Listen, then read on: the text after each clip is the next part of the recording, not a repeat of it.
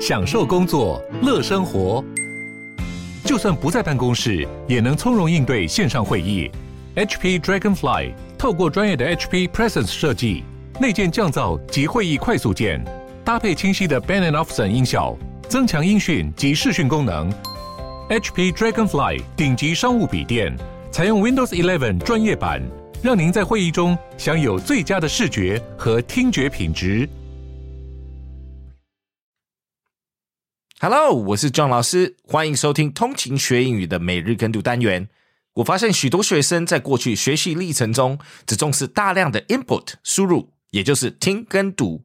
他们往往上了无数英语课程，最后还是抗拒开口说英语，卡卡无法好好的跟外国人沟通。这个单元也就是要用最自然的方式，带着你加强学语言最重要的 output 输出。现在你只要利用通勤、喝咖啡等人的时间，就可以培养跟着我一起朗读跟读的习惯。For best results，每天可以跟着我一起读二到三遍，有多余时间复习文章内容。只要在播放器往上一滑，找到单集简介或者是单集资讯列里，就有逐字稿可以协助你。你与开口说英语只有一步之差。Are you ready? Let's get started.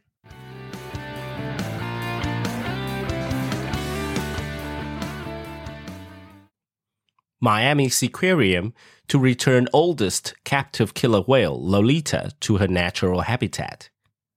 Lolita, the 56 year old killer whale, who has been living in captivity at the Miami Seaquarium in Florida for more than five decades, will be released back into her home waters in the Pacific Northwest within the next two years. The announcement was made by the aquarium on Thursday in partnership with the nonprofit organization Friends of Lolita. The NFL football team owner of the Indianapolis Colts, Jim Irsay, will fund the relocation of Lolita, also known as Tokitae or Toki, to the North Pacific Ocean. Lolita is a female southern resident killer whale and was one of the many orcas captured during the captivity programs that occurred in the 1970s. These programs led to the endangerment of the orca population, which was recognized by the National Oceanic and Atmospheric Administration in 2005. Lolita's group's capture led to the separation of many southern resident killer whales from their pods. However, Lolita has been living alone for over 40 years as her companion Hugo died in 1980. Experts have cautioned the release of Lolita back into the wild, considering her age and her long period of captivity, which could make it challenging for her to forage on her own. Consequently, the orca will likely spend their remaining days in a sea pen, where she can feel her home waters and reconnect acoustically with her pod. Nonetheless, animal rights activists have continued to advocate for the release of the remaining southern resident orcas that are still in captivity.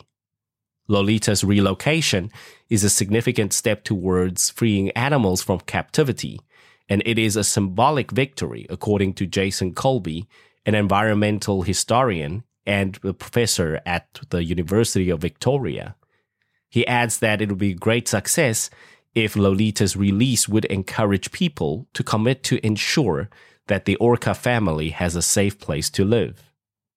In 2021, Lolita's retirement was announced by the Seaquarium, and Eduardo Albor, the CEO of the Dolphin Company, praised animal rights activists and the Seaquarium team for working together towards the release of the captive killer whale. As the world anticipates Lolita's return to her natural habitat, the partnership between the Miami Seaquarium and the Friends of Lolita will ensure that Lolita's journey back home is successful. Thanks for tuning in. 记得我们每日跟读、精选词汇以及 Intense Podcast 节目都在各大 Podcast 平台同步放送，也欢迎分享我们官网 www.15minutes.today 以及 Facebook 粉专给亲朋好友。通勤学英语 ，improving your English on the go. Catch you in the next one. 我们下期见。